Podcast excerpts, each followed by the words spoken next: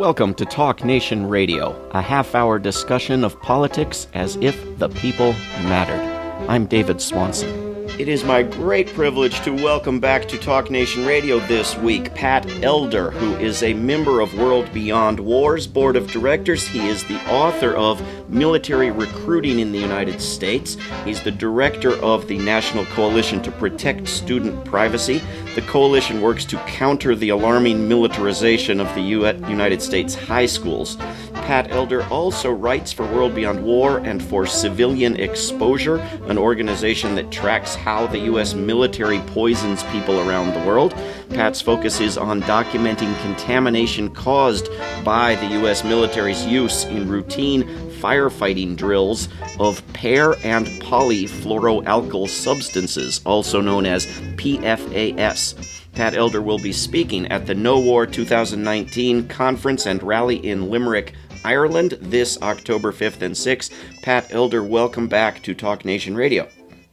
Well, thank you, David. And I'm impressed that you uh, pronounced per and polyfluoroalkyl substances properly. It's impressive. Most people can't. Fluoroalkyl.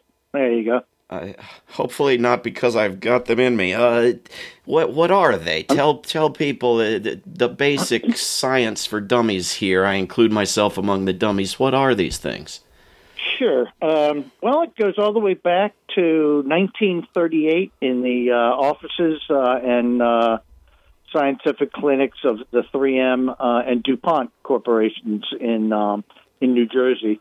And uh, DuPont uh, scientists actually were the first to stumble on it. It was discovered um, these per and polyfluoroalkyl substances by an accident. Um, basically, if you have um, in the the core of the um, molecular construction eight carbon atoms.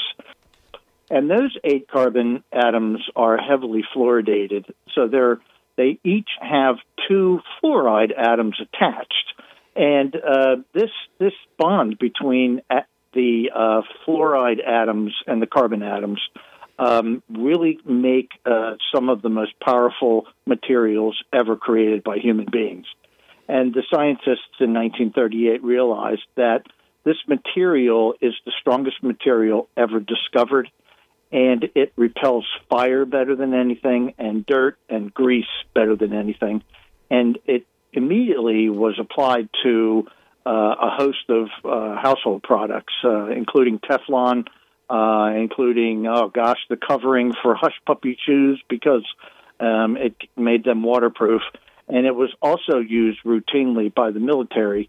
And these substances were included in firefighting foam because they were able to put out um, these petrochemical uh, chemical fires better than anything else. So, you know, when you think of a forest fire that's doused typically with, with water or other agents, it's not necessary to use the PFAS. PFAS is used for super hot uh, petroleum based fires. And, uh, you know, when we're dealing with, say, an F 35 today that might cost as much as 125 million and it catches on fire, the military wants to be able to put that vehicle out as quickly as possible. They've known that this material is poisonous um, since the since the 60s and um, continue to use it. And uh, now, uh, all across the country, um, people like me and even some state legislatures are getting into the act and realizing that uh, as the military uses these materials in Navy bases and, and Air Force bases and Army bases around the country, uh, the materials are um, are leaching into groundwater. So what they'll typically do is is they'll um, they'll create a 200 foot acre, I mean 200 foot crater, um, and they'll um, dig it down about three feet or so, and they fill that with jet fuel, and they light it on fire, and then they um, extinguish the blaze using these uh, carcinogenic foams, which are then allowed to seep into groundwater. Um, the plumes can travel travel for miles. The groundwater also makes its way into uh, municipal drinking water, as it has done uh, across the country in hundreds of municipalities and it also makes it into the sanitary sewer systems, which is quite problematic because the um, the sewers, you know, they'll uh, be caked with sludge, and then periodically um, they'll take the sludge from the uh, municipal sewer systems and slather it on uh, farm fields. But uh, this sludge is now um, contaminated with PFAS and put onto um, crops and fields, and so um, throughout the United States and throughout um, the world, especially in areas adjacent to U.S. military bases, um, the um, uh, the the ground is poisoned, the surface water is poisoned, creeks are poisoned, rivers are poisoned, and uh, and the health effects of these chemicals um, is quite staggering. We know that they contribute to uh, testicular cancer, liver cancer, kidney cancer, and a host of childhood ailments uh, ranging from attention deficit disorder to uh, severe allergy disorders. All of it's been clinically proven. We've known it for years, and uh, the status quo remains. The military is steadfastly uh, resisting any attempt um, to change its behavior. And other, Pat Elder, other than the obvious alternative, which would be preferable in a dozen different ways, of not making F 35s and having them catch on fire, uh, are there alternatives that the military uh, could be using to put out uh, petroleum based fires without uh, putting deadly chemicals into our groundwater? Absolutely, and there have been for 30 years. And uh, there's a debate in the scientific community right now as to um, you know just how much better, if any at all, these PFAS laced foams are in dousing uh, fires throughout the European Union. The use of the PFAS materials um, has been um, prohibited, uh, except of course on American Navy uh, and Air Force bases uh, and Army bases throughout the continent. Um, and around the world, um, we have a banning of, of PFAS materials. Um, so uh, but to give you a sense of the uh, power of the chemical industry in Congress, um, it wasn't until last year where um, airport uh, municipal airport authorities were free to use non-PFAS uh, foams. So uh, right now we're in the process of seeing all airports across the country switching from the carcinogenic foams to the regular foams. And keep in mind that although air air crashes um, where you actually have to use these materials in an emergency are are pretty rare. Um, th- these uh, are used in routine training exercises, so we don't just have the military using them. We also have uh, you know uh, municipal airport uh, authorities using these foam sprays. But now, um, as um, consciousness is uh, raising around the country, um, we see that uh, uh, a lot of airport authorities are banning the materials as well, and that's the responsible thing to do. And and how, Pat Elder, how have these PFAS chemicals impacted particular individuals' lives?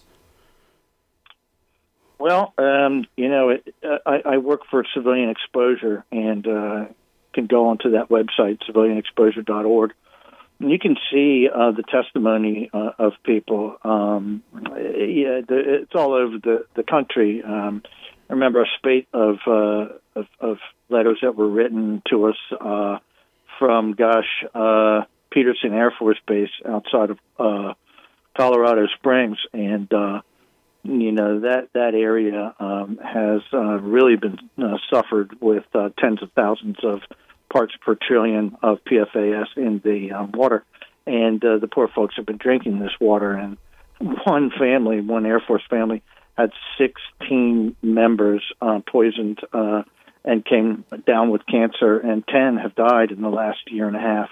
Um, you know, and and this is this is not anecdotal stuff. This is this has been reported um, quite extensively it was first reported by Military Times, uh, which is a Gannett publication. Um, so I think it, it's it, people need to realize um, that this is extraordinarily dangerous. Um, uh, in in New Hampshire, it's another case point uh, uh, where um, in Portsmouth, uh, Pease Air Force Base actually closed down 30 years ago, and they use these forever chemicals. It's another problem with these chemicals; they don't break down.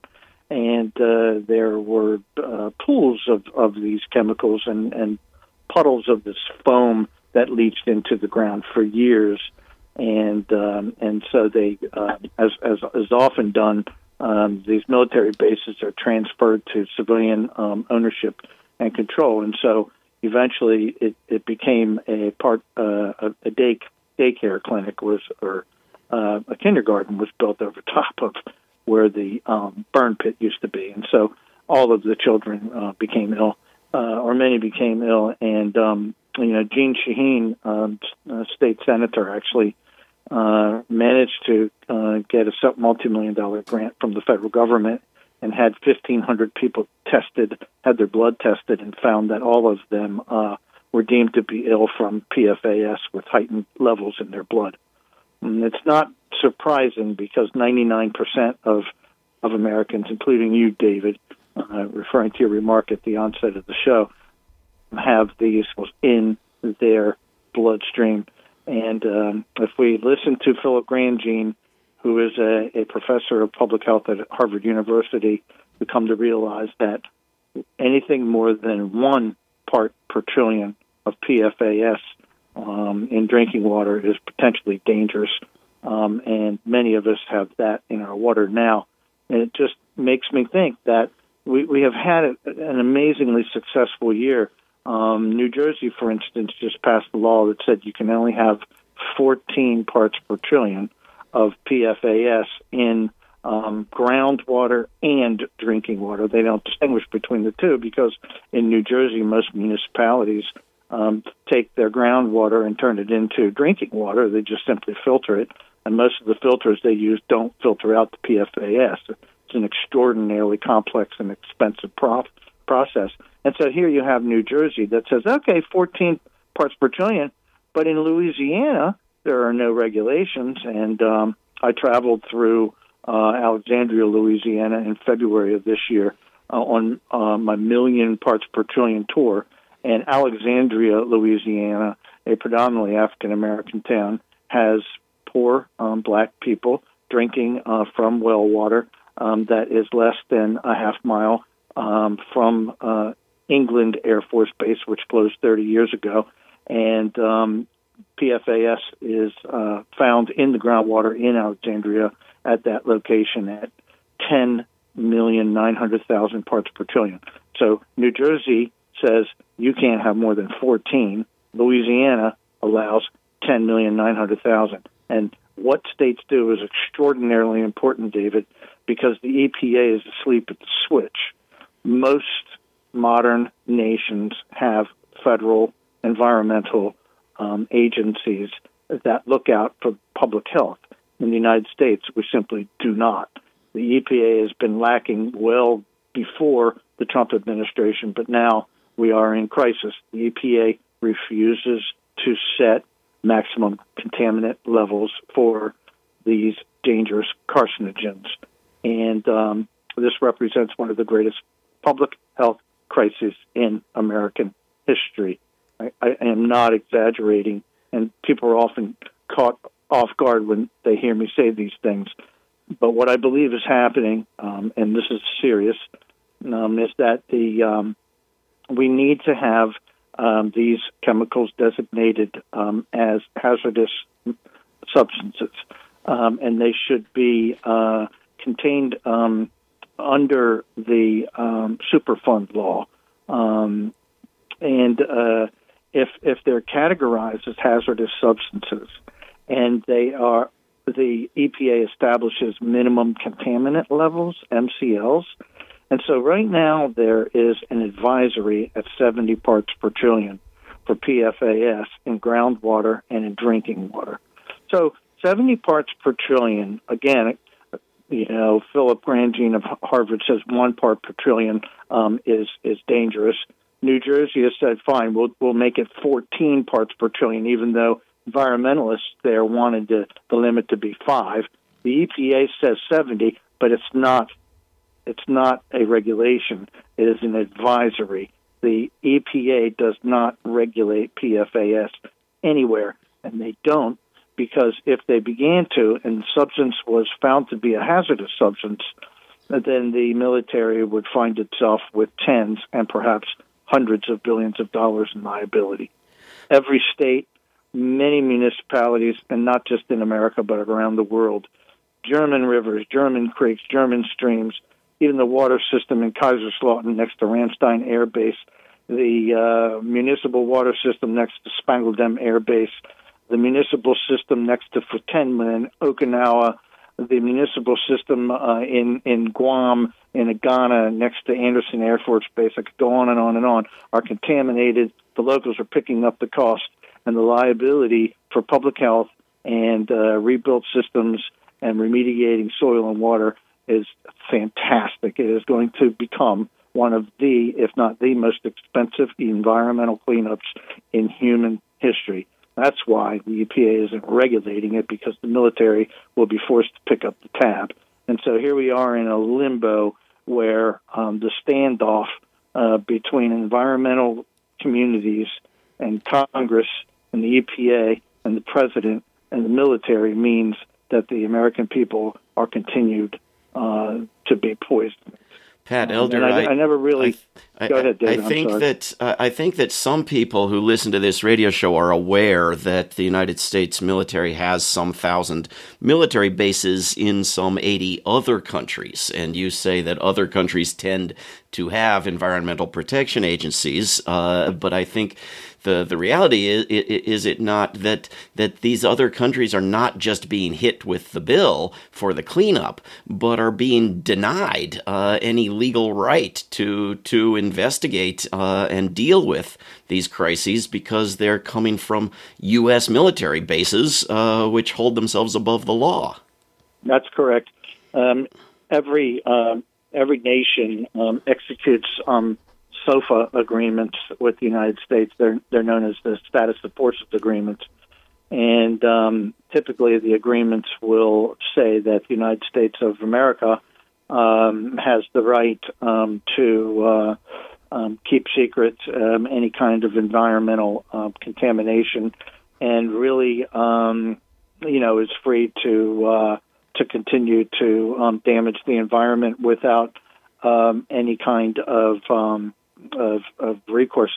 I mean, in Germany, we see it quite often where um, you know the Germans and the Americans executed these agreements back in the in the uh, early 50s, um, and of course there were strong arm tactics by the Americans at the at, you know at that time. I mean, we had just um, invaded their country, um, and um, so basically the SOFA agreements say that. Uh, um, you know, if if a base is to be handed back over to the German people, then the German government um, should pay for the improvements. So, I mean, that makes sense. Uh, you know, you might say that there were, uh, gosh, $10 million of improved property on a given base in Germany, and 30 years go by. And and you know the assessed value becomes 100 million in improvements, and so then you know it's expected that the German government should pay the United States government for the improvements minus um, any kind of environmental degradation. Of course, at that point, um, you know, it was vague. They certainly didn't understand the environmental degradation caused by a chemical like um, PFAS, and so they're haggling today um, over exactly um, what these old agreements mean and whether or not the German government has um, any kind of authority, any kind of legal leg to stand on. But at this point, the United States is not forthcoming with any kind of um, evidence and simply will not open their bases, not to, not just in Germany, but that's the chief complaint of the uh, folks from Okinawa who want to know um, more about the source of the contamination in their water system. And if people in Germany or Japan or Ohio or California want to find out more and want to test their water and want to test their family members, uh, how do they go about it? Well, um, that's a great question, um, and and unfortunately, um, it's not simple, David. Uh, first of all, many many um, legislators and many uh, municip- municipalities are um, you know ignorant of the issue, um, and uh, there is no publicly available testing agent. You can get uh, the tests done, um, and uh, that would be under four hundred dollars for uh, for the test. Um, there is one, um, and I believe it's affiliated with University of Michigan, and your listeners can uh, contact me about that. um, and the fee I believe is seventy nine dollars. But the, there's a disclaimer that says we'll test your water for PFAS, but you can't use this, uh, you know, in a legislative uh, process or in a civil court case. I mean, I believe the results are good, but uh, you know they can't be used in court. So, uh, but I think it's important for people to uh, um, to look um, on the NAVFAC uh, website and then to um, look uh, on the Air Force environmental website and see if they can negotiate it. Um, it's a little bit complex. Again, they can get in touch with me if they want to, um, and then download the environmental um, uh, instruments that are on record uh, regarding PFAS contamination. And there was a spate of testing, uh, hundreds and hundreds of tests across the country, and almost every military base took place in 2018 and into 2019. Uh, and so a lot of those results are open to the public, and there's been very little mainstream media reporting, um, you know, um, on these um, instances of contamination.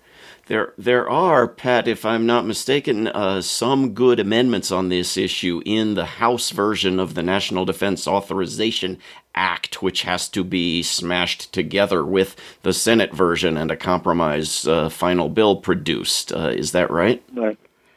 I like that smashed together. Um, I think, I mean, certainly you're right. I, I, I don't see um, a great chance that uh, we're going to see the establishment of uh, a minimum contamination level uh, for PFAS. Um, you know, they need to put it under the Superfund law. That is our chief uh, demand. Uh, but um, uh, Senator um, John Barrasso um, is the um, the chair of the U.S. Senate's uh, Environment and Public Works um, Committee and uh, he is the Pentagon's point person. And all legislation um, that is working its way through uh, will have to go through his committee. And we saw very different approaches uh, from the Senate perspective and the House perspective. The House has called for an inclusion of PFAS um, in the Superfund law and uh, the establishment of uh, contaminant levels. Um, the Senate is not and uh, expectations. Uh, my expectations are that uh, the um, the House's uh, demands will be spit out by um, the Senate. They'll come together. They'll they'll agree to study it. They'll agree to kick the can down the road. Uh, but we won't see um, any um, stern regulation. There's something else that needs to be me- mentioned at this juncture. Um, there are 5,000 types of PFAS. Um, at this point, most scientists would agree that um, they're all dangerous to human health, um, and that uh, um, what we're seeing now is that the older eight carbon um, chain um, atoms that I referred to at the onset of this talk, um, there are two substances. they are by acronym PFOS and PFOA. Um, they are two of the most deadly um, types of PFAS, um, and they have been uh, substituted out by the military. Um, and we have what are called Gen X uh, substitutes. And uh, Sharon Lerner of The Intercept has done an amazing piece on the dangers of the substitute uh, uh, chemicals. And they too are carcinogens. They too um, contribute to liver and kidney and testicular cancers and an onslaught of of children's health issues, including uh, issues with pregnancy um, and uh, poisoned uh, milk, um, things of that nature. Um, and the scariest thing about these replacement uh, uh, PFAS foams is that uh, they travel quicker um, underwater, and so we we have plumes now. Um, we we feel that are six or and eight miles out from the source, and of course they bubble into streams they use for irrigation. They're watered on crops. They find themselves into um, municipal water, and of course, people with well water are very much endangered. And uh, so we have a human health crisis here. We should do, mention indeed. too, you know that that um, Germany, for instance, um, has banned uh, uh, selling strawberries from fields, has banned uh, cucumbers and, and asparagus, uh, and have taken um, these um, agricultural products off of many shelves because um, of their high content. Some some uh, products, like asparagus, for instance, just have a tendency to soak up the PFAS um, in the in the ground. So, um, you know, this is these are all carcinogens, and um, we, we need to wake up to it because the human body can't handle it. Um, stuff um, managed to to sit in the liver um, and and is it, it stays in the blood, and and the human body just can't um, get rid of it, and it accumulates.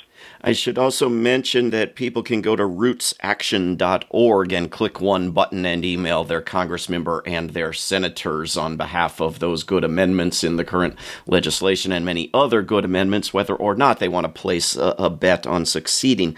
Uh, Pat, you we've got just a couple minutes left. You're going yep. to be speaking at the No War 2019 conference and rally that World Beyond War has got planned for Ireland this October. Uh, what can people uh, expect? What are you What are you planning to to bring to that conference? Well, uh, this is uh, the fourth uh, annual conference for World Beyond War, and uh, this will be our third different country in four years. And you know, I think that World Beyond War is an amazing and exciting organization. Um, and gosh, David, correct me here. I'll throw out a number. 155 nations represented now by membership. Is that about where we are? Well, well 175, so you were pretty close. And, uh, and you may recall, Pat, that we long wanted to reach 175 nations where people had signed a peace pledge because that's how many nations the Pentagon thanks the, the, the troops for watching the sporting events from. There you go. You know, it's. I think it's also wonderful that this conference will be held um, in Limerick. Uh, October 5th and 6th um, because uh, the Irish are um, really uh, supposed to be non-aligned, and uh, um, they have an airport there, Shannon Airport, and uh, you know Shannon is uh, basically a, um, Home Depot for the United States military, and uh, so the Irish people are playing a major role in American, um, you know, wars of aggression and the Irish people don't like it. So I think it's brilliant that World Beyond War has decided to, uh, you know, to have this conference in such a, an idyllic setting as Limerick, and I hope that uh, people in America and throughout the continent can can come and um, see what we've put together. But um, you know, right quickly, I, I'm going to talk about uh, the contamination, um, not so much in the United States, but throughout the continent associated with U.S. military bases and the steps that individual nations are taking uh, to combat uh, this contamination and um, how powerless they are um, because ultimately it gets down to the relationship between their federal governments and the United States government. We have been speaking with Pat Elder, and the organization is Civilian Exposure. Pat, thank you for coming on Talk Nation Radio. Thank you, David. I appreciate the opportunity. This is Talk Nation Radio. I'm David Swanson. Take action at rootsaction.org.